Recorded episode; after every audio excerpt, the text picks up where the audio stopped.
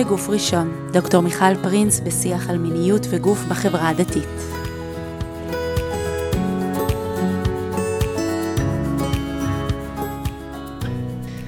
ברוכות וברוכים הבאים לפרק נוסף של בגוף ראשון. אני היום אה, מאוד מתרגשת אה, לקראת הפרק הזה, אה, למרות הנושא המאוד מאוד כבד שאנחנו נעסוק בו, אבל אני זוכה לארח פה את אה, דוקטור רונית הירשי. שלום רונית. שלום מיכל. דוקטור רונית הירשי הייתה בעצם המפגש הראשון שלי אה, עם הנושא הזה של הפמיניזם, וככה הגעתי ל... לאוניברסיטה והתיישבתי בכיתה בקורס שלך, ו... ורק התחלת שלושה משפטים ואמרתי, אוקיי, אני במקום שלי וזאת הולכת להיות המנחה שלי. אז uh, רונית ליוותה אותי גם בתזה וגם בדוקטורט, אז uh, זאת ההתרגשות שלי. Uh, רונית הירשי, דוקטור רונית הירשי, ראש התוכנית ללימודי מגדר בבר אילן, היא עמידת מחקר במכון הרטמן וחוקרת הלכה ומגדר, פמיניזם דתי ולהט"ב ויהדות. אכן, אכן כך. אכן, אכן. Uh, ואני, uh, ככה, מחשבה שהייתה לנו ב, uh, בעקבות השיח ובעקבות הפסיקה בארצות הברית, uh,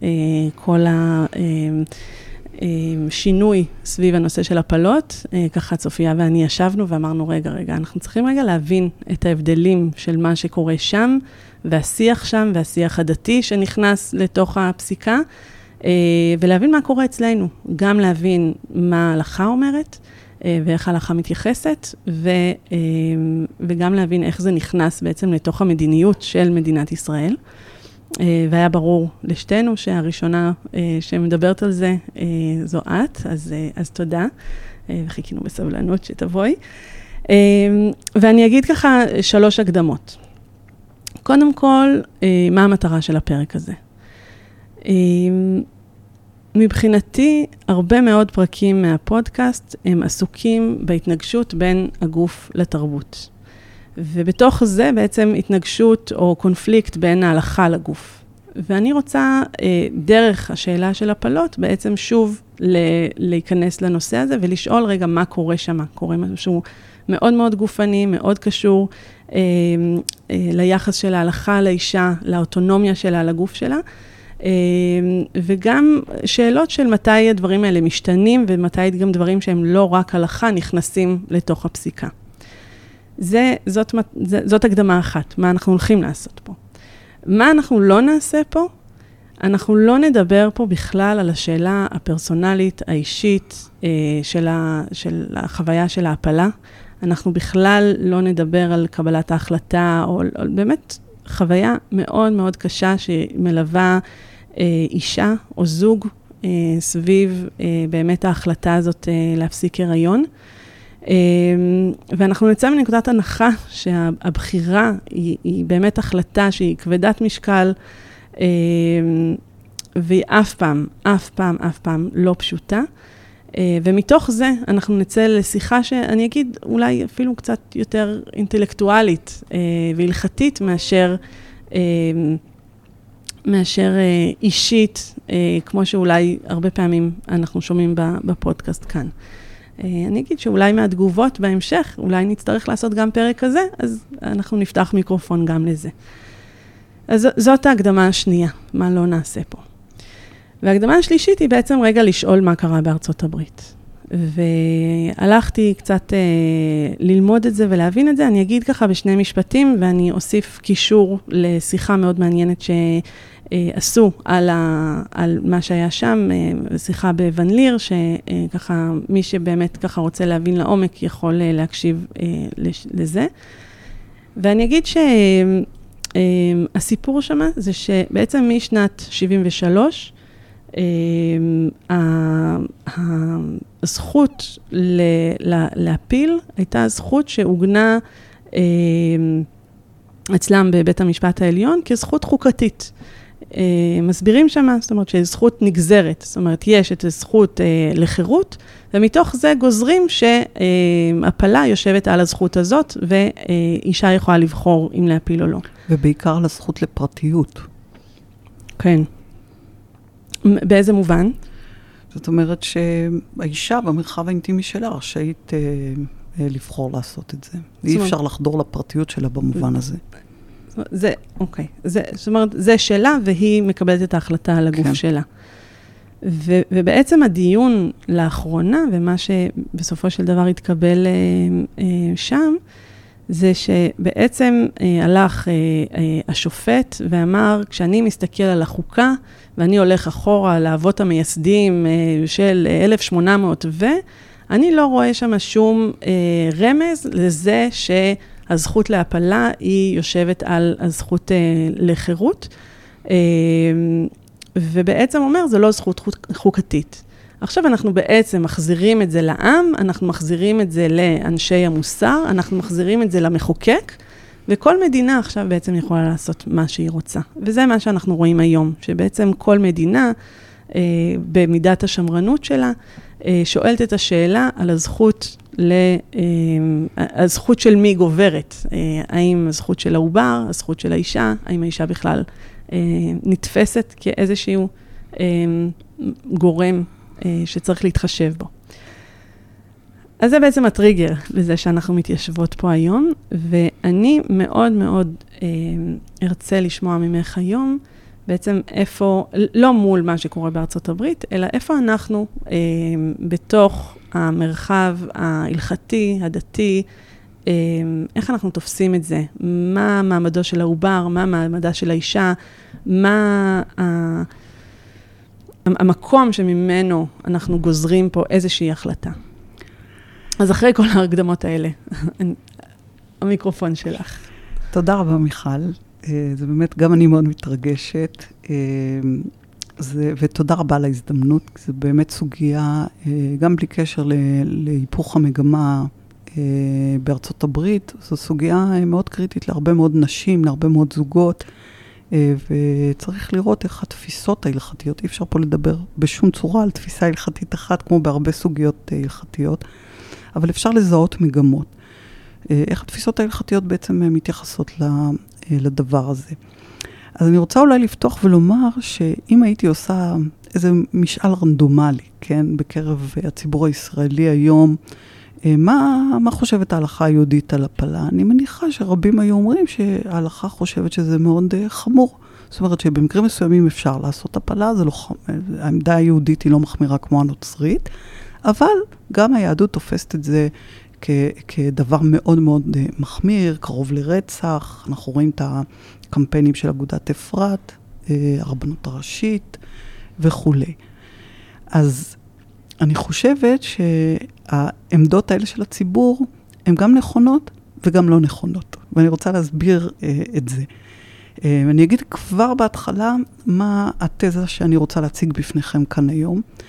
אני רוצה לטעון שעמדות הלכתיות מוקדמות, החל מהמשנה והתלמוד, ובמהלך כל שרשרת הפסיקה עד קרוב למאה ה-20 או במאה ה-20, רוב ההתייחסויות ההלכתיות יחסית מקלות מאוד אה, בסוגיית ההפלות, לא סבורות שזה רצח. אה, אה, אני חושבת שהרוב פוסקים שזה איסור אה, דרבנן. אה, ובמאה ה-20 אנחנו עדים לפרץ החמרה אצל כמה מגדולי הפוסקים. אה, פרץ החמרה שאני לא מצאתי כמותו אה, במהלך ההיסטוריה של ההלכה בכל הדורות. אה, תשובות שלא נודעו כחומרתן. ובהמשך דבריי אני ארצה להתייחס לסיבות למגמה הזאת. זה לא אומר שבמאה ה-20 אין, אין אה, עמדות מקלות, יש בוודאי עמדות, גם עמדות מקלות. אבל יש פרץ החמרה מאוד מאוד גדול, שהקמפיינים, נגיד, של אגודת אפרת, שאנחנו רואים, מאוד מושפעים ממנה. אה, גם עמדת הרבנות הראשית נגררת אחר העמדות המחמירות. זאת אומרת, יש פה איזה ניסיון לעצב אה, בתודעה של הציבוריות הישראלית-יהודית, שהפלה היא, היא חמורה מאוד מבחינת ההלכה היהודית, ואני רוצה לטעון שזה פרץ החמרה שמתחיל במאה ה-20, בהלכה מוקדמת זה ממש לא כך. אז ברשותך, אני רוצה לקחת אותנו לאיזשהו אה, סיור קצרצר, שהוא, שהוא כמובן לא יכול להיות מאוד מעמיק ולא יכול לכסות את כל המקורות. אבל uh, בכל זאת, בשביל לסבר את האוזן, אני ארצה שנתעכב על uh, כמה מקורות, כי אני חושבת שזה מאוד מאוד חשוב. אז בואו נתחיל, ב, בואו נתחיל במקור הראשון. יש לנו בסך הכל התייחסות אחת בתורה לסיטואציה שממנה ניתן ללמוד משהו על מעמדו של העובר, האם הוא נפש או לא נפש, בלשונם של חכמים. אה, והפסוק הוא בשמות כ"א, בפרשת משפטים, בפסוקים כ"ב כ"ג, אומרת התורה, וכי נצו אנשים ונקפו אישה הרה ויצאו ילדיה ולא יהיה אסון, אנוש ייענש כאשר ישית עליו בעל האישה ונתן בפלילים. ואם אסון יהיה ונתת נפש תחת נפש. השאלה הפרשנית הגדולה שמתמודדים כאן, כל, מתמודדים בה כל הפרשנים היא על מה מוסבת המילה אסון. כי אם אסון יהיה ונתת נפש תחת נפש, אז זה רצח, נכון? אה, האם המילה אסון מוסבת על האישה או מוסבת על העוברים? אה, ואני רוצה לומר כאן באופן גורף, מבלי שאני יכולה להיכנס לפרטים, אבל uh, תאמיני לי שבדקתי את כל המקורות. גם בדקת וגם כתבת. וגם... יש ספר שעומד לצאת. ספר עומד לצאת נכון, בקרוב. נכון, נתייחס אליו נכון. uh, בהמשך. Uh, כל הפרשנויות היהודיות סבורות שהמילה אסון מוסבת על האישה ולא על העוברים. כל הפרשנויות ההלניסטיות, מפילון, יוספוס, עד אבות הכנסייה, שבעצם משם נמשכת העמדה הנוצרית, ספורות שהמילה אסון מוסבת על העוברים. הווה אומר, אם המילה אסון מוסבת על האישה, זאת אומרת שהעובר איננו נפש ורק צריך uh, לאמוד את הנזק שנגרם לבעל, כי בתפיסה המקראית העוברים הם רכוש הבעל. Uh, אבל ותו לא. זאת אומרת, זה רק שומה כספית, כן, ונתן, אה, כאשר, אנוש יענש כאשר ישית עליו בעל האישה ונתן בפלילים. זאת אומרת, בית הדין צריך לקבוע את, אה, לאמוד את הנזק. אבל אם אסון יהיה, כלומר, הוא מוסב על האישה, אז האישה היא נפש, ולכן הוא נתת נפש תחת נפש. אוקיי, אז אנחנו ממשיכים בטיול הקצרצר שלנו, אה, ואני הולכת לתקופת המשנה, אזור 200 לספירה. המשנה במסכת, במסכת תועלות מדברת על סיטואציה ישירה של הפלה.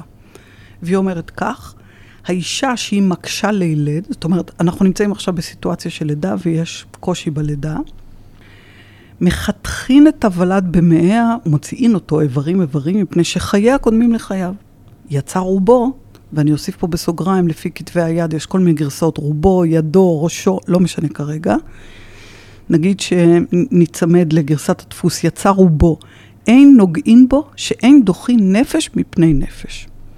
אז בגדול אני אומר, שוב, מבלי שאני אוכל להיכנס לפרטים, אפשר לפרש את המשנה הזאת ב- בשני אופנים שונים בתכלית. אפשר לומר שרק כאשר יש סכנה לחייה של האישה, מותר אה, אה, להפיל את העובר כדי להציל את האישה, וחייה קודמים לחייו. אבל אפשר גם לומר שיש פה קביעה מאוד מאוד עקרונית, אין נוגעים בו שאין דוחים נפש מפני נפש. אה, אה, זאת אומרת, ורש"י מפרש על המקום, שעד שיצא רובו, הוא לא נחשב נפש, והאישה נחשבת כבר נפש מלאה, כן, סובייקט, בלשוננו היינו אומרים היום, אדם מלא, סובייקט מלא.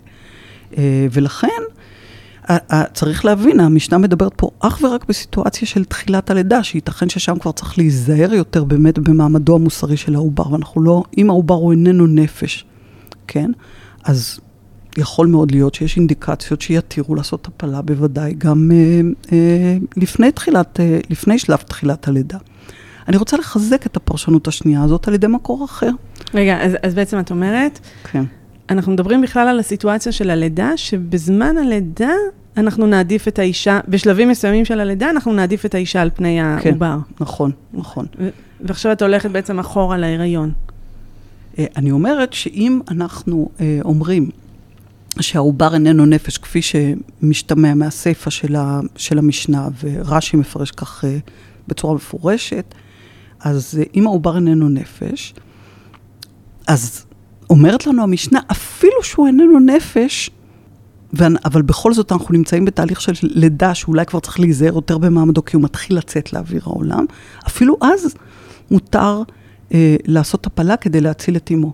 אבל אם הוא איננו נפש, יכול מאוד להיות שבשלבים שלפני הלידה, בוודאי שאפשר אה, לעשות הפלה אם יש אינדיקציות שמצדיקות את זה, בוא נאמר כך. אני רוצה לחזק את האפשרות אה, השנייה הזאת על ידי אה, המדו, אה, על ידי אה, משנה וגמרא אחרת. משנה במסכת ערכים דנה בסיטואציה בתקופה שעוד היו עונשי, עונשי מוות, כן, לא ניכנס לזה כרגע, אבל סיטואציה שיש אישה שהיא נידונה למוות. אנחנו לא יודעים על מה, המשנה לא מפרטת לנו על מה, אבל האישה הזאת בהיריון. עכשיו, מה עושים? ממתינים לה עד שתלד, או לא ממתינים לה עד שתלד? עכשיו, מה, מה ההווה אמינא לא להמתין, אה, אה, להמתין לה עד שתלד זה ברור, כי אנחנו רוצים אה, אה, שהיא תלד, והעובר הוא נפש, נגיד הוא קרוב לנפש, או נפש פוטנציאלית, נגיד אם, אם היינו חושבים ככה, ולכן צריך להמתין לה. אבל מה הרציונל לא להמתין לה עד שתלד? כדי למנוע עינוי דין. זאת אומרת שברגע שנפסק וואי, דינה, וואי. ברגע שנפסק דינה, לחכות עכשיו, אולי בחודש הרביעי עכשיו תצטרך לחכות חמישה חודשים, זה עינוי דין מאוד מאוד גדול, כך לפחות uh, תופסים את זה חז"ל. אז אומרת המשנה את הדברים הבאים, בואו נשים לב לזה טוב טוב, זה מאוד יכול להיות מנוגד לאינטואיציות המודרניות שלנו היום, ומאוד קשה לעיכול, אבל זו משנה מפורשת, אני לא המצאתי אותה. המשנה אומרת, במסכת ערכין, האישה שיצאה להרג, כלומר נידונה למוות, אין ממתינין לה עד שתלד. האישה שישבה על המשבר, ממתינין לה עד שתלד. זאת המשנה. עכשיו, מה אומרת על זה הגמרא? ופה אני צריכה אזהרת טריגר, זה לא גמרא קלה. בכלל לא, יש בה תיאור פלסטי לא פשוט, אז אני uh, אומרת את זה מראש, אבל אנחנו יכולים ללמוד פה משהו מאוד מעניין על, uh, על איזה עקרונות הנחו פה, לפחות את מי ש... את שמואל, שאומר את האמירה שתכף אני uh, ארצה לדבר עליה. אבל בואו נדבר קודם כל על הגמרא בכלל. אז הגמרא ישר על המשנה הזאת אומרת, פשיטא, גופה היא. זאת אומרת, המשנה אומרת, ברור שלא ממתינים עד שתלד, כי גופה, גופה היא, זאת אומרת, העובר הוא חלק מגופה, כמו שהם אומרים במקומות אחרים, עובר ירך עמו, כן? אז למה בכלל צריך לספר לנו שלא ממתינים עד שתלד? סלקא דעת החמינא הואיל וכתיב, כאשר ראשית עליו בעל האישה, ממונא דבעלו ולא ליפסדי מיני כמשמלן. זאת אומרת, היינו יכולים לחשוב שהיות והעובר הוא רכושו של הבעל והוא מפסיד פה ממון, בעצם היינו צריכים לחכות עד שהאישה תלד, אומרת לנו המשנה, בכל זאת לא ממתינים עד שתלד. למרות שזה פשיטה בשביל המשנה שלא ממתינים, אה, בשביל המשנה והגמרא, כן? שלא ממתינים אה, עד שתלד. זאת אומרת, הגוף שלה קודם לממון שלו, לבעלות שלו. הגוף שלה, באיזה מובן את אומרת הגוף שלה? אני חושבת שהם... אומרת, הסובייקטיביות שלה, ההתייחסות אליה כאדם שצריך להתחשב בו, כן. קודם לזה שהגבר יפסיד את, יפסיד. יפסיד את ממונו, אבל הגוף שלה, במובן כאן של עינוי הדין שלה. זאת אומרת, הייתי אומרת שזה פה הנזק הנפשי, פחות כן. התייחסות לגוף. כן. Uh, עכשיו, הגמרא מפרשת מה זה ישבה על המשבר עכשיו. המשנה אומרת, כשהיא יושבת על המשבר, זאת אומרת שהיא כבר בתהליך לידה, צריך להמתין עד שהיא תלד. זה מתחבר לי לפרשנות השנייה שהצעתי רגע במשנת תועלות, כי יכול מאוד להיות שכשאנחנו נמצאים בסיטואציה של לידה, העובר כבר מתחיל להראות לנו שהוא חותר לקראת יציאה, אז אולי כבר מתחיל לקנות מעמד של נפש, כן? ואז הגמרא הולכת עם הכיוון הזה. זאת אומרת, באמת, כשהיא יושבת על המשבר, מה היא טעמה? למה אז כן ממתינים עד שהיא תלד? כיוון דעקר גוף האחרין ההוא. זאת אומרת, כיוון שהוא עקר, כיוון שהוא, אני אגיד את זה בשפה שלום, נכנס לתעלת הלידה, אז הוא כבר כאילו גוף אחר, הוא כבר לא חלק מגוף האישה, mm-hmm. כן? הוא גוף אחר, ואז צריך להיזהר יותר במעמדו, במעמדו. עכשיו, כאן האמירה הקשה. אה, היא קשה, אבל שוב, שאפשר להפיק ממנה עיקרון מעניין וחשוב לגבי נשים. אמר רב יהודה, אמר שמואל, האישה שיוצאה להרג, מקין אותה כנגד בית הריון, כדי שימות הבלה תחילה, כדי שלא תבוא לידי ניבול. אומרת, זה באמת מצמרר, זה, את צודקת, זה מאוד מצמרר. אבל מה שמואל רוצה לעשות? רוצה לוודא, שימי לב, אפילו בשלב שהוא כבר עוקר לצאת, זאת אומרת, אפילו בשלב שהמשנה אומרת צריך להיזהר במעמדו. כן? זאת אומרת, הוא כבר מתחיל להראות לנו שהוא גוף אחר. אומר שמואל, צריך לוודא בפועל, באופן אקטיבי, שהוא לא יהיה בחיים. למה? כדי שלא תבוא לידי ניבול. איזה ניבול יכול להיות פה לאישה? ההנחה היא שכשהיא תצא להורג, והיא, אה, נגיד, בשלבים כבר אה, סופיים של ההיריון, אולי יתחילו צירים מהלחץ, מהאימה, מהחרדה, ואז יתחיל תהליך לידה מול, אה, וכולי. אני לא צריכה להכביר במילים פה בסיטואציה הגרפית, וזה יהיה ביזיון מאוד גדול וחילול כבודה, שלא תבוא לידי ניבול. זאת אומרת שהעיקרון שלא תבוא לידי ניבול גבר לדעתו על אה, אה, חייו של, העובר. כן. מדהים. מדהים. זאת אומרת, נכון. לא, לא ניכנס פה לניבול ולהוצאה להורג נכון. וכולי, לא. אבל בעצם את אומרת, אנחנו נניח פה איזשהו עיקרון שאומר, יש פה ערכים שאולי לכאורה אנחנו נגיד הם הרבה יותר נמוכים מול מה שהתרגלנו לחשוב על, ה, על החיים של העובר. כן. אני, אין, לא יהיה לי זמן, אבל הייתי, לו היה לי זמן, הייתי יכולה להראות איך העיקרון הזה שלא תבוא, לא, לא תבוא לידי ניבול משמש פוסקי הלכה במהלך הדורות, בשו"תים אה, מסוימים, למשל שו"ת יעוות של הרב יעקב עמדין אה, במאה ה-17, שחושב שאולי מהטעם הזה אפשר נגיד להתיר לאשת איש שנאפה לעשות הפלה כדי ש... והיא כמובן מתחרטת וחוזרת בתשובה כדי שלא יהיה ולד ממזר, שזה mm. ביזיון בשבילה. והרב ולדנברג בדורנו כבר לגמרי מאמץ את, ה, את העיקרון הזה. אבל יש לנו לכאורה עוד כמה, עוד, אני אתייחס לעוד שני, שני מקורות שלכאורה מעמידים בספק את התפיסות המקלות האלה. ואני לא, שוב, לא אוכל להיכנס לעובי הקורה בעניין הזה. אה, יש לנו אה, סוגיה במסכת סנהדרין, שאומרת שלבני נוח אסור בשום אופן לעשות הפלה מדין רוצח. ממש אצלם זה רצח. ואז אומרת הגמרא, אין דבר שלנוכרי מותר, אה, סליחה, שלנוכרי אסור ולישראל מותר. ליקה מדעם, אין דבר, ככה אומרת, אין דבר כזה. ואז באמת עולה השאלה, אם להם זה אסור, איך יכול להיות שלנו זה מותר? אז הרבה קולמוסים השתברו על העניין הזה. באמת יש פוסקי הלכה מחמירים שחושבים שזה המקור הארכימדי לכך שיש איסור הפלה אה, אה, מדאורייתא, אה, אה, גם על פי העמדה ההלכתית, אבל כבר רבים אחרים הפריחו את הטיעון הזה, כמו הרב עוזיאל, הרב ולדנברג. הרב ולדנברג טוען שהרמב"ם לא פסק את זה להלכה בכלל, אז אני לא אכנס לזה כרגע. וכמובן עוד סוגיה אחת מאוד מפורסמת, דין רודף. שכמובן עלתה לכותרות, אה, לא עלינו, אה, בעשורים האחרונים בציבוריות הישראלית בהקשרים אחרים. אבל דין רודף, אה, אנחנו יודעים שמותר, אם אנחנו רואים מישהו שרודף אחרי מישהו, להרוג אותו, מותר לנטרל את הרודף כדי להציל את חייו של הנרדף. והסוגיות בגמרא שואלות האם הסיטואציה של עובר כרודף היא בכלל נכונה, ובעצם גם הבבלי וגם הירושלמי מפריחים את זה.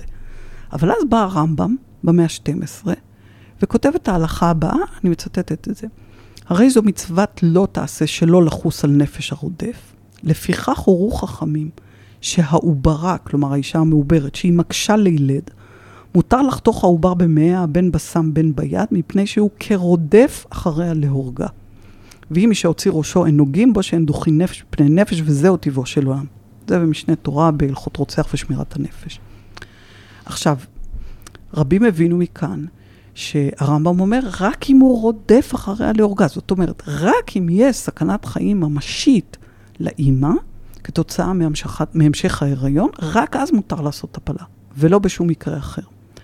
אבל מבדיקה באמת מאוד מקיפה שאני עשיתי, הראשונים לא מתייחסים לזה. רוב מוחלט של האחרונים לא מקבל את ההנחה הזאת, למעט הרב חיים סולובייצ'יק, הוא בין הבודדים שמאמצים את הפרשנות הזאת, שאני חושבת שאחר כך מאוד השפיע נגיד על הרב פיינשטיין, אבל רוב האחרונים לא מקבלים את הפרשנות הזאת, הם, הם למשל אומרים, כשהרמב"ם אומר, מפני שהוא כרודף אחרי הלאורגה.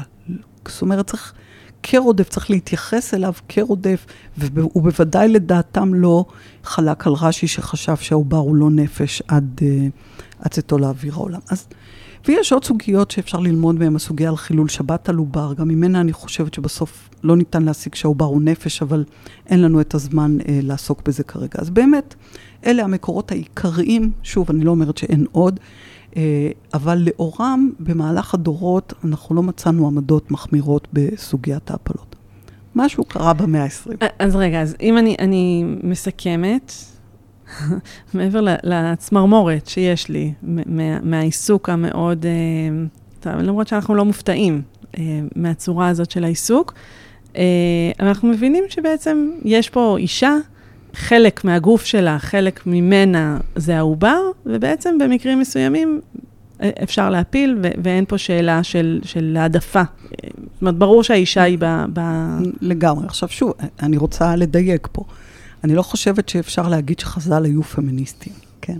זה כמובן אנכרוניסטי, אנחנו נמצא, זו חברה פטריארכלית, זו חברה שאני לא בטוחה ש... אני בטוחה שלא מעמידה את האישה דווקא בסו, כסובייקט, למרות, אה, למרות שפה ושם, כמו האמירה של שמואל, ראינו שיותר חשוב לו חילול כבודה של האישה, מאשר אה, שמירה על העובר בחיים. אבל אני חושבת שזה יותר בגלל שהעובר באמת לא נתפס כ, כנפש, הוא לא נתפס כישות. אה, לא ראו אותו באולטרסאונד. כן, בדיוק. אלא ממש כחלק מגופה של האישה. טענתי הפמיניסטית תהיה כלפי פוסקי הלכה המודרניים, כן? לא כלפי חז"ל וכלפי mm-hmm. פוסקי הלכה המוקדמים, אה, שיש להם פלטפורמה מקלה מאוד לדון בסוגיית ההפלות, ובכל זאת העמדות המחמירות, כאמור, לא, לא המקלות, העמדות המחמירות לא מאמצות את זה, ואני חושבת שיש לזה בהחלט השלכות חמורות על חיי נשים. אז מה קורה בעצם במאה ה-20? אה, שאלה קטנה שכזאת, את אומרת, מה, מה בעצם קורה במאה ה-20? בגדול. אז, בגדול. אז במאה ה-20 קורים כל מיני דברים, אני אנסה לגעת, אה, אני אנסה לגעת בחלק מהם. אני רוצה להתייחס לשלושה פוסקים, לשלושה פוסקים מחמירים, ואחרי זה לנסות להבין אה, מה גרם להם ולאחרים, כן, אני מביאה אותם רק כדוגמה, אבל יש רבים אחרים שמחמירים מאוד, כן, כדי ראיית, כאמור, ראיית הפלה כרצח. ראש וראשון להם הוא הרב משה פיינשטיין.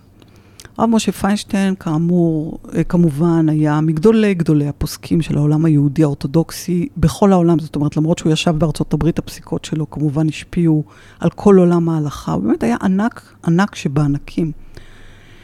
עכשיו, הוא כותב את התשובה הראשונה על מניעת הריון, לא על הפלה, עוד שהוא ישב ברוסיה ב-1935, ואני מזכירה שרוסיה כבר בשנות ה-20, אה, אה, אה, הייתה בה לגליזציה מוחלטת של הפלות כסוג של מניעת הריון. ויכול מאוד להיות שהוא אה, כריאקציה לקלות כמעט הבלתי נסבלת של, של ההפלות, כתב תשובה מאוד מחמירה לגבי, לגבי מניעת הריון. את התשובה שלו לגבי הפלות, התשובה המאוד מחמירה כאמור, הוא כותב ב-1976 בארצות הברית.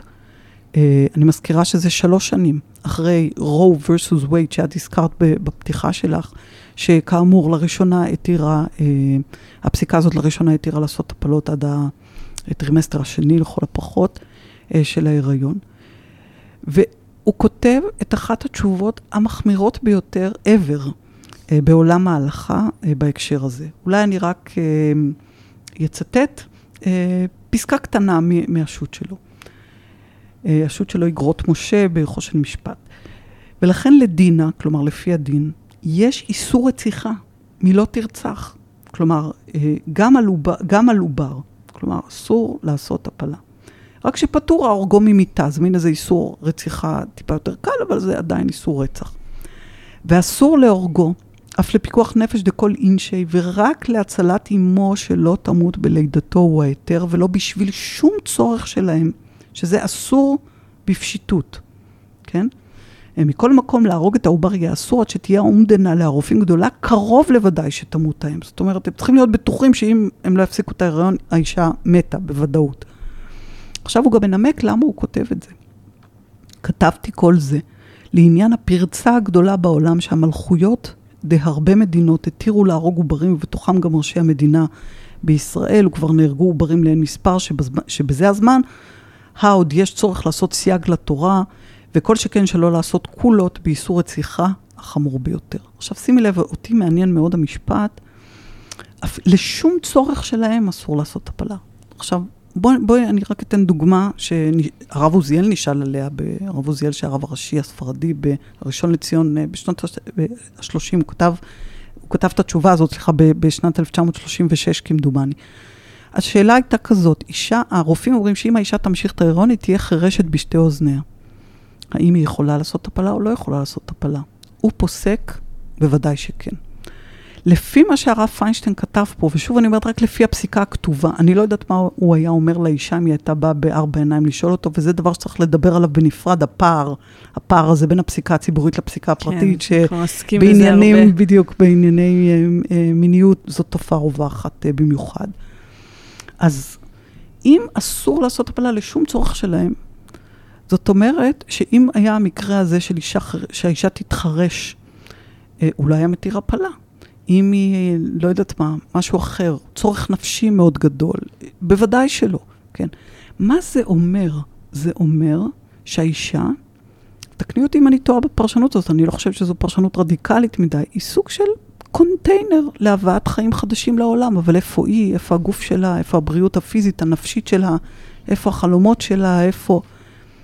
זה לא, זה לא מגיע, אה, לי, לי, זה לא בא לידי ביטוי בכלל בתשובה הזאת. אז זה הרב משה פיינשטיין. ש, ואז זה מזכיר, מזכיר לנו מאוד את הפסיקה עכשיו בארצות הברית. זאת אומרת, אנחנו כבר הולכים למקום נכון, הזה, ש, שבו... נכון, לגמרי. אני חושבת שזה לא, זה לא מפתיע, שזה שלוש שנים נכתב אחרי רוב versus וייד.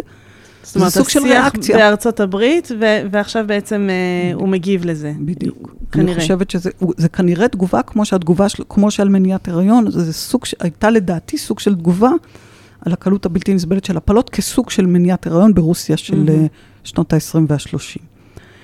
Um, אני רוצה להביא עוד רב שהוא לא כך מוכר בציבוריות הישראלית, הוא היה הרב הראשי של יהודי uh, שווייץ וגם בלגיה, הרב uh, משה יונה צוויג.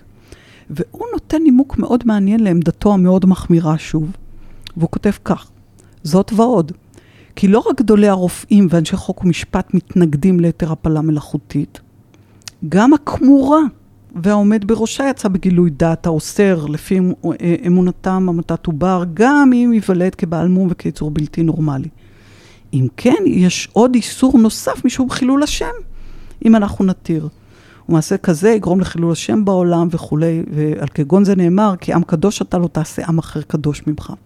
אני רוצה רגע להתעכב על הנימוק וואו. הזה, סוג של... uh, טענת חילול השם פה, מה היא אומרת בעצם, אם ננתח את זה רגע? היא אומרת, העיקרון המוסרי הנעלה פה זה שמירה על נפשו של העובר, והפלתו כרוכה ברצח. ולכן ברור שאם אנחנו לא נעשה את זה, היהדות תגיד, מה פתאום, מותר פה כביכול לרצוח, והנצרות תגיד, מה פתאום, אסור לרצוח, ברור שהעליונות המוסרית אה, תישמר אה, אה, בעולם הנוצרי, וזה לא מתקבל על דעתו בכלל. אבל הרי אפשר להפוך לחלוטין את התמונה, אילו הוא רק היה מסתכל על האישה כסובייקט. והיה אומר, תראו. אצלנו ביהדות, העליונות המוסרית היא לדאוג קודם כל לאישה, לחייה, לבריאותה, לבריאות נפשה וכולי וכולי. ואז לא צריך, uh, להפך, טענת חילול השם מתהפכת, נכון? אבל זה לא עולה, זה לא עולה כלל על דעתו. זאת, זאת הביקורת ה, שלי מפרספקטיבה uh, uh, פמיניסטית. אבל רגע, עכשיו נראה לי קצת רצנו קדימה. כן. אז בעצם יש לנו היפוך ש, שמוצא את העובר כנפש, או שוב, בשפה היהודית כנפש, אבל עובר ש, שבעצם משלב מסוים של הריון הוא עובר קיימא, לפי עמדות בעולם. כן. ובעצם מה שאני שומעת ממך זה, זה איזושהי תגובה לזה. זה נכון. תגובה לזה לא נגיד מהמקורות, נכון. אלא אם אנחנו מדברים על, על הרב פיינשטיין והתגובה, ממש, זה מדהים, זה, זה כאילו בדיוק מתחבר ל, לפסיקה. אה, שוב, בארצות הברית, ו, וגם נכון. פה בעצם הסיפור הזה של חילול השם. נכון. ו... אה, אבל אני רוצה להגיד לך, מיכל, שהיסטוריונים הרבה מאוד פעמים אוהבים, בצדק, לתת את הרקע ההיסטורי לדברים, אה, אה, ולהבין את העמדות של, אה, של הפוסקים לאור, לאור המציאות ההיסטורית. אבל אני רוצה לתת דוגמה אחת שתוכיח שמציאות היסטורית לא בהכרח מכתיבה עמדה ריאקציונית מתנגדת למציאות ההיסטורית. למשל, הרב איסר יהודה אונטרמן היה הרב הראשי לישראל בשנות ה-60, ובשנות ה-60 יש כבר איזו התפתחות נורא מעניינת בחברה הישראלית. שוב, מפאת קוצר הזמן אני לא, לא מצליחה להיכנס לזה, אבל אה, אה, בן גוריון ממנה את ועדת בקי, שתבחן את המצב הדמוגרפי ואת כל הסוגיות, וגם יש, כבר מתחילה להיווצר, מתחיל להיווצר שינוי במצב החוקי. אמנם החקיקה היא עדיין מנדטורית אה, מאוד אוסרנית לגבי הפלות, אבל הפסיקה מתחילה להשתנות. וועדת בקי מצביעה על כך שיש שטף של הפלות. ממש, דפוסים חוזרים ונשנים של, אה, אה, של הפלות. ויש כנראה התחלה של מחשבה, להתחיל להסדיר גם את החקיקה וגם, וגם אולי לעשות חינוך טוב יותר לאמצעי מניעה, כדי שלא יהיה שטף כזה של, של הפלות. ויש לזה גם, איך אני אומר, חיתוך אתני לסיפור הזה. אם בשנות היישוב, פרופסור לילך רוזנברג בספרי המראה, שבשנות היישוב, הפלות שוב היו סוג של אמצעי מניעה והיו מאוד שכיחות, אבל בקרב כנראה אוכלוסייה יותר, אני אקרא לה אשכנזית. Mm-hmm. בשנות ה-60 וה-70, בשנות ה-60 ועדת בקי מצביעה על כך שדפוס ההפלות הוא יותר במשפחות ממעמד סוציו-אקונומי נמוך יותר, כלומר, אוכלוסייה מזרחית. לצערנו הרב עדיין המתאם אה, אה, הוא כזה גבוה. זאת המציאות החברתית-משפטית ממש על קצה המזלג. אז הרב יהודה, אה, איסר יהודה אונטרמן, בהינתן המציאות הזאת, כותב אה, חוות דעת, מאמר הלכתי קיצוני ביותר. יותר קיצוני אפילו מהעמדה של הרב משה פיינשטיין, כי הוא אומר, אפילו מתחת ל-40 יום של הריון אסור לעשות הפלה. אה, שזה בניגוד מוחלט לכאורה לדברי התלמוד, עד 40 יום העובר הוא מאיה בעלמא. כן, mm-hmm. מים בעולם. לעומתו, הרב אליעזר ולדנברג, שהיה באמת, שוב, מגדולי הפוסקים, אה, אה, מקורב מאוד לבית החולים שערי צדק, אחד מגדולי הפוסקים בתחום הרפואה וההלכה, אבל גם בכלל, כותב בשנת 67', ממש באותם שנים של הרב אונטרמן, פסיקה מקלה מאוד. אני רוצה אולי אפשר? יש לי עוד זמן לקרוא, לקרוא יש, כמה שורות? יש מ... כמה שורות, אבל אני רוצה שתחזרי לעניין הדמוגרפי. זאת אומרת, כן. הסיפור הזה של... אני אחזור תכף, אני, אני אה, אנסה לתת הסבר למה, למה אנחנו רואים את פרץ ההחמרה, אז אני אחזור. לעניין הדמוגרפי. אבל הרב אליעזר ולדנברג כותב תשובה מאוד מקלה, שלדעתי באופן אישי הרבה יותר אה, זו הולכת בקנה אחד עם המסורת ההלכתית המוקדמת שניסיתי לתאר אותה בחלק הקודם. והוא כותב כך, על רקע אותה מציאות חברתית-משפטית, אני מזכירה. כשנשקפת סכנה לאישה בהמשכת הריון, יש להתיר הפלת העובר בשופי, גם כשמצב בריאותה של האישה רופף מאוד, ולשם רפואתה, או השקטת מכאוביה הגדולים, דרוש לבצע הפלת עובר, אף על פי שאין סכנה ממשית, גם כן יש מקום להתיר לעשות זאת. וכפי ראות עיני המורה, ומצב שלפניו. כן יש להתיר כל זה כשהאישה מנקת, לא להאמין, כשהאישה מנקת. רק מנקת. כן. אשת איש שזינתה, או נאנסה, ונתעברה, ואפילו מעקום שאין הוולד ממזר, וחזרה בתשובה, גם מצדדים כמה מגדולי הפוסקים להתיר סדר להפלה, משום ביזיונה, או משום ביזיונה, או משום חילול השם ופגם וביזיון משפחה, ועכשיו הוא עובר uh, לכתוב uh, מתי יותר קל לסדר הפלה, זאת אומרת להחליט שמותר לעשות הפלה, ומתי כמובן יותר חמור בשליש האחרון, בוודאי יותר חמור, ובכל זאת, למרות שבשליש האחרון, או במיוחד שהאישה כבר יושבת על המשבר, כמו שראינו במשנה ובגמרא, זה בוודאי הרבה יותר חמור אה, לעשות הפלה. אה, הוא אומר, עדיין, אם למשל מוצאים שהעובר הוא טייזקס, אפילו בחודש השביעי אפשר לעשות הפלה. וכמובן, כמובן, אם יש סכנה לחיי, לחיי האישה, אפילו כשהחל תהליך הלידה או בזמן הלידה אה, ממש. אבל אני, אני רוצה להביא עוד רב, הרב, אה, הרב שאול ישראלי, באמת שהיה מגדולי הפוסקים בציונות הדתית, כן? ישיבת מרכז הרב, תלמיד חבר של הרב צבי יהודה, והוא באמת כותב תשובה מאוד מאוד מקלה בעניין הזה. הוא כותב ככה, בעמוד הימיני, שיצא בשנת 66, שוב, על רקע אותה מציאות שהרב אונטרמן בחר לכתוב בה את אחת התשובות המחמירות ביותר. הוא כותב את אחת התשובות המקלות ביותר. מסקנה, מסקנה דמילתא, אין לעובר תורת נפש, לא, כלומר לא מחשיבים אותו כנפש. ואיסור הריגות, הריגתו הוא משום חבלה או בל תשחית, ועל כן, במקום שקיומו כרוך בצער של אחר, וכגון דהא דעינוי הדין דהאם, זאת אומרת, הוא עכשיו... אה, חזר. אה, אה, בעצם מזכיר לנו, רומז למשנה ולגמרא בערכין, ועינוי הדין שלהם הוא מושג רחב, הוא מציע לראות את זה כעיקרון. אף על פי שלא הוא הגורם, אבל מכל מקום קיומו מפריע לאפשרות של סילוק הצער, זאת אומרת קיומו של העובר, מותר לאמיתו בגלל זה. ככה ש... אנחנו רואים במאה ה-20, כן, זו תמונה מורכבת, אבל מה שהפתיע אותי זה יש לנו פרץ של תשובות מאוד מאוד מחמירות, שאיכשהו גם התקבעו בדעת הציבור כעמדת היהדות. ואני רוצה ברשותך להציע לזה כמה סיבות. שוב, אנחנו לא נצליח להיכנס לזה יותר מדי אה, לעומק. אני חושבת שכאמור, השיקול הראשון, ראינו אותו אצל, אה, אצל הרב משה יונה צוויג, התבטלות בפני הכנסייה הנוצרית והטענת חילול השם, שלדעתי, כמובן, אם מסתכלים על אנשים כסובייקטים, אפשר להפוך אותה לחלוטין. רגע, רגע, רגע. את, את הולכת לי מהר מדי. כן, רגע. בבקשה. אני חושבת שברגע שאת מדברת על המאה ה-20, אז בעצם אנחנו כבר שמים את, ה, את העובר ואת האישה ב, ב, על, אותה, על אותה מדרגה, ועכשיו אנחנו צריכים להכריע מי יותר חשוב. אוקיי.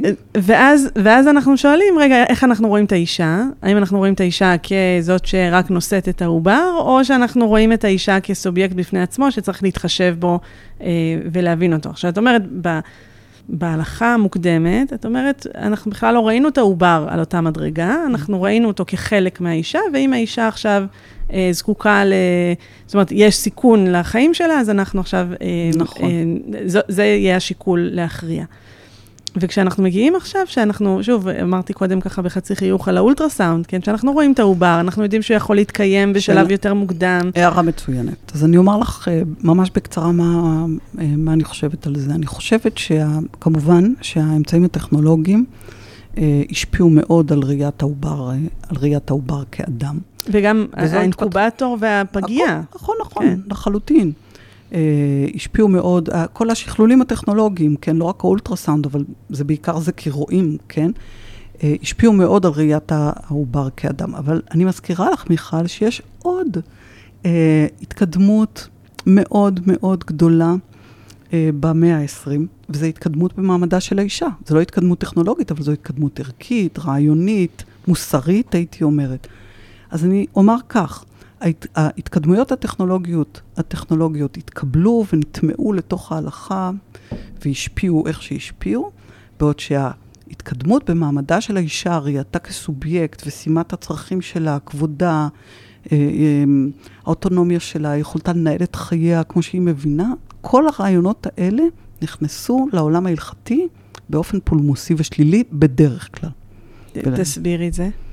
זאת אומרת, אני אומרת, אם, אם החידושים הטכנולוגיים נכנסו באופן חיובי, והנה, נגיד במקרה של הפלות, אנחנו, יש אולטרסאונד, אנחנו רואים אותו, אנחנו יודעים שאפשר כבר באינקובטור אה, להחזיק עוברים, מה אני יודעת, אה, משבוע 25, 6 אה, ומעלה. זה, את זה ההלכה כמובן קיבלה, חיבקה, הלכה מחמירה. וגרמה, וגרמה להלכה להשתנות. וגרמה, בוודאי, וגרמה, אני אומרת, ההלכה מחמירה, בדיוק, כן. היא גרמה לשינוי פה. אני שוב אומרת, זה לא רק, זה לא רק החידושים האלה גרמו, אבל בין השאר, צודקת. אה, מצד שני, יש עוד חידושים במאה ה-20. חידושים, כמו שאמרתי, ערכיים מוסריים בתפיסת מעמדה של האישה. אז איפה השקילות הזאת, כן? בין ראייתו של העובר כאדם לבין ראייתה של האישה כאדם על כל מה שמשתמע במה זה להיות אדם. אין פה שקילות בין הדברים. כן? אז לכן אמרתי, התפיסות לגבי האישה נכנסו להלכה באופן פולמוסי ושלילי, בעוד שהחידושים הטכנולוגיים חובקו על ידי ההלכה, זה גרם בהפלות להחמרה. זה גרם בטכנולוגיות ההפריה, דרך אגב, למתירנות גורפת. לגמרי. אז זה, זה גם כן פער מעניין ששווה להסתכל עליו. אז, אז התחלתי רק לדבר על הטעמים, אני ממש אה, אמנה אותם בקצרה. אז כאמור, זה סוג של תגובה, אה, תגובה לתפיסות הנוצריות. אני חושבת שיש פה שיקולים לאומיים דמוגרפיים. אני, אה, אני לא יכולה בפודקאסט להראות אה, שקופיות, אבל מול אה, עיניי עומדת תמונה שמצאתי אותה בפייסבוק ממש מלפני שנה. כל תינוק שלו, שהופל הוא חייל שלא נולד. Mm-hmm. אוקיי? בבקשה, אני לא צריכה להוסיף כלום, שיקולים לאומיים דמוגרפיים וכולי. כן, ומדינה של אחרי השואה, ו... בוודאי, כן, בוודאי. זה, זה קורס בפני עצמו. נכון. המדיניות, מה שאנחנו קוראים בעולם האקדמי, המדיניות הפרו-נטליסטית המובהקת, שמעודדת ילודה בכל מחיר כמעט אה, של מדינת ישראל, שזה כמובן משמח, יכול להיות משמח וחיובי, רק אה, אם מפתחים קצת ראייה ביקורתית על זה, רואים גם לפעמים מי ומה משלמים את ה... מי בעיקר משלמות את המחיר. אה, ואני חושבת שיש עוד סיבה. להחמרות האלה זה באמת ההתנגדות לתנועות הנשים, לתפיסות חדשות של מגדר, שעומדות לדעתי ברקע, ברקע הדברים הללו. כך שאם רואים את התמונה הרחבה והכוללת, אני חושבת שפרץ ההחמרה הזה, באמת כאן אפשר לבוא, לא לבוא חשבון, זו מילה חזקה אולי מדי, אבל uh, עם הפוסקים המחמירים, uh, בהחלט אפשר uh, לדון בפסיקתם לאור תובנות פמיניסטיות, בעיקר, בעיקר במחצית השנייה של המאה ה-20, שתובנות פמיניסטיות כבר מתחילות לחלחל משנות ה-70 והלאה מתחילות לחלחל, ואיכשהו הפוסקים המחמירים לא, לא uh, מוצאים uh, לנכון uh, לראות את האישה. לפחות כשוות ערך בזכויותיה לזכויותיו של אה, העובר, וזה מטריד מאוד בעיניי. בנש... באותה נשימה אני מציינת שיש גם אה, הרבה פוסקים מקלים אה, אה, במאה ה-20, וכאמור, אה, צריך לדעת אה, למי ללכת אה, לשאול את השאלות. אז, אז אני, אני רגע, אנחנו ככה ממש לקראת סוף הזמן שלנו. אה, אני רוצה להגיד מה, מה אני שמעתי ככה ב, בדיון שלנו. מעבר לזה שהחזרת אותי, תודה, לספסלי הלימודים ול... אני, אני פשוט יכולה לשמוע אותך שעות. אמ, תודה רבה.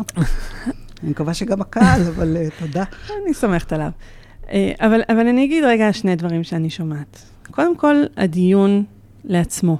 הדיון על הנושא של הפלות, uh, אני שמחה שגם עשינו את ההקדמה בהתחלה, שבאמת הדיון הוא, הוא, הוא בית מדרשי, והוא לא... לגופו של מקרה ו- ולגופה של אישה. אבל בתוך בית המדרש, אני בעצם שומעת אותך אומרת, אה, יש פה השתלשלות הלכתית, שאנחנו, את יודעת, מחונכים לזה שאנחנו צריכים ללכת לאור איזושהי השתלשלות הלכתית, שמקבלת טוויסט מאוד מאוד רציני אה, במאה ה-20. אה, גם אם יש לזה סיבות, הטוויסט הזה מאוד מאוד משפיע עלינו. מאוד משפיע, ו, ושוב, אני חוזרת רגע לסיבה שבגללה התכנסנו לפה, שכשיש שיח ברשתות עכשיו על מה שקורה בארצות הברית, התחושה במדינת ישראל זה שאנחנו לא רחוקים משם בגישה להפלות. ואת קצת נותנת לזה תוקף, את אומרת, נכון, גם בהרבה מאוד מקומות הלכתיים, אה, ונתת פה את הדוגמאות, אז אנחנו באמת לא רחוקים, אם אנחנו שמים קודם את העובר לפני ההסתכלות על האישה. אמ, מצד שני, תראי, את החוק הישראלי אפשר אה, אה, להסתכל עליו משתי פרספקטיבות. אפשר להגיד שהוא חוק אוסרני במהותו, למעט ארבעה סעיפים אה, שבהם מותר לעשות הפסקת הריון. ואפשר להגיד שהמצב פה הוא ליברלי ו... ומאוזן לאין ארוך מאשר המציאות שאנחנו עדים לה כרגע בארצות הברית. מפני שבפועל, גם אם אני בהחלט מזדהה פה עם הטענות הפמיניסטיות שנשים לפעמים צריכות לשקר בוועדה, צריכות להביא חוות דעת פסיכיאטרית, אה, לא יודעת, שמצבן אה, לא כך טוב, בעוד שהן באמת, אה, הן בסדר, הן פשוט לא יכולות לגדל עכשיו עוד ילד. זה נכון, אבל עדיין, ברוב מוחלט של המקרים, בוועדות להפסקת הריון יתירו לאישה לבצע הפלה על פי הקריטריונים הנתונים. אני בעד שינוי החוק כפי שמוצע עכשיו. אה, או לפחות שינוי התקנות, אבל לאור התמונה שמצטיירת כרגע בארצות הברית, מצבנו טוב לאין ארוך. כן. אז גם כאן יש אמביוולנטיות שהיא כן. האמביוולנטיות שהיא נמצאת בהלכה היהודית כן. גם. כן, ואז אני, אני גם שומעת ממך, שוב, שאני חוזרת, רגע עוד לפני שאנחנו הולכים לוועדה להפסקת הריון ועושים את התהליך הפורמלי של מדינת ישראל, את גם אומרת, בתוך הפסיקה, גם של המאה ה-20, אנחנו יכולים למצוא את הפסיקה המקלה, ושיהיו באמת האנשים, אה, הרבנים, ש, שידעו לתת לאישה מעניין. את המוצא הזה. נכון. שוב, מתוך הכרה במציאות שלה, במצוקה שלה, במצב חיים שבו היא נמצאת. גם אם עכשיו מול העיניים יש לנו אה, עובר ש... אה, אה, ש, שיהיו כאלה שיסתכלו עליו כ, כ... שוב, אני חוזרת לאותה מדרגה, להניח אותו שמה. אז, אז אני, אני, אני שוב רגע מסתכלת ואני אומרת, אני שומעת פה שני דברים. אני גם את הדיון עצמו על הפלות, ושבאמת כשאישה או זוג עומד מול הדילמה הזאת, להכיר את המורכבות הזאת ולא לחשוב שאין מענה בגזרה הזאת, או שבאמת, בכלל, גם, גם אם לא הגענו למצב הזה, זאת אומרת ש, שאנחנו לא יודעת, להגיד ש, שמשהו ביהדות הרבה יותר אנושי ורואה את האישה. ששוב, אולי יודע לנסח את זה בצורה שקשה לנו, אבל... אני לא, אני... את, הולכת רחוק, הלכתי רחוק מדי. לא, אני לא אוהבת את הביטוי היהדות. כן. חושבת שאפשר לדבר על מגמות רחבות ביהדות, אבל בהחלט יש תפיסות הלכתיות, בוא נגיד כך. שנוכל בצורה, למצוא ביהדות. שנוכל למצוא ביהדות לחלוטין, ש, אה, שימצאו מענים אה, לנשים ב, ב, ולזוגות ב, במצוקות כאלה ואחרות. אני אולי ברשותך אספר סיפור, ואולי בזה נסיים. אה, אני רק אגיד עוד משהו אחר בבקשה. כך, אבל... לא, ת, תספרי סיפור okay. אוקיי. ואני אגיד אחר כך. אוקיי. Okay. סיפרה לי הרופאה שלי, שהיא רופאת נשים, שגם עבדה במגזר החרדי, ואישה מקסימה בזכות עצמה, שיום אחד הגיעה אליהם לבית החולים אישה חרדית, באמת עם מום מאוד מאוד קשה בעובר, ובחודש מתקדם. והיא לא העלתה בדעתה בכלל לשאול את הצעת... האישה הצ... או הרב? האישה. האישה או הרופאה? האישה, האישה לא העלתה בדעתה אה, לשאול אה, את עצתו של רב במקרה הזה, אחרי שהסתבר באולטרסנד המום המאוד חמור שיש לו, אה, והיא כבר רצתה ללכת משם בהשלמה עם, עם גורלה. ואז הטכנאית של האולטרסאונד, שהייתה אישה חרדית מאותה, כנראה מאותו זרם או משהו כזה, אמרה לה, תקשיבי, יש מוצא, תלכי תדברי עם זה וזה, ויהיה בסדר. זאת אומרת, הפער הזה אני, אני רוצה לטעון עכשיו כנגד הפער הזה בין הפסיקה הציבורית לפסיקה הפרטית. זאת אומרת, המחשבה של אותה אישה הייתה שאין שום מוצא, שעמדת ההלכה היא שהפלה זה רצח, בעוד שבסופו של דבר אנחנו יודעים ש... שאפשר, שאפשר אחרת. אחרת. כן. אפשר אחרת. וואי, עשית לי צמרמורת. אה, כן, וכמה סיפורים כאלה אנחנו שומעים. לא אחד, זה, לא, לא אחד, יש לי עוד כמה. אה, ברור, כן. ברור. כן. טוב, אז, אז אני אגיד גם שהמשפט האחרון שאני רוצה להגיד, שהוא משפט כללי יותר, והוא גם מאוד חוזר על עצמו פה בפרקים בפודקאסט, שההלכה הולכת, שהיא משתנה, שהיא מושפעת. ויש לנו תפקיד, יש לנו תפקיד ללכת ולחקור, אולי לא לכתוב על זה דוקטורט ועכשיו ספר שלא הזכרנו אותו, שהולך לצאת ממש בקרוב. אה, אני אוסיף אותו כלינק, אם תרשי לי, אה, אבל הולך לצאת הספר שלך על הנושא הזה, אה, אישה או חווה, על סוגיית ההפלות בשיח ההלכתי האורתודוקסי.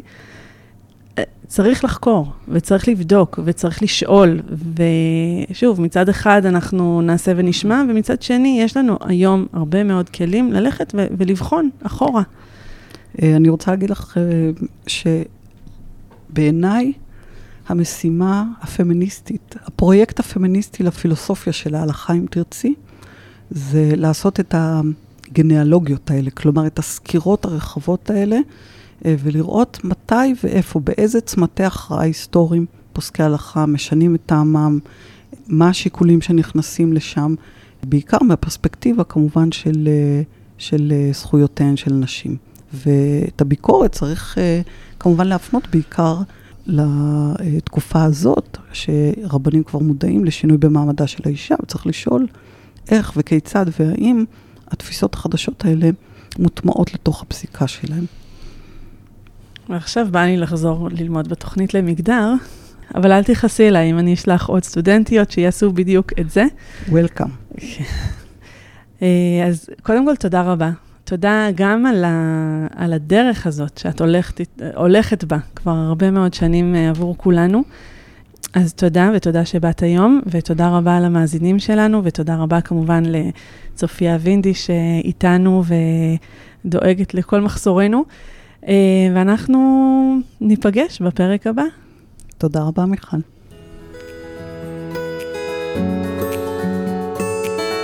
מגוף ראשון, דוקטור מיכל פרינס בשיח על מיניות וגוף בחברה הדתית.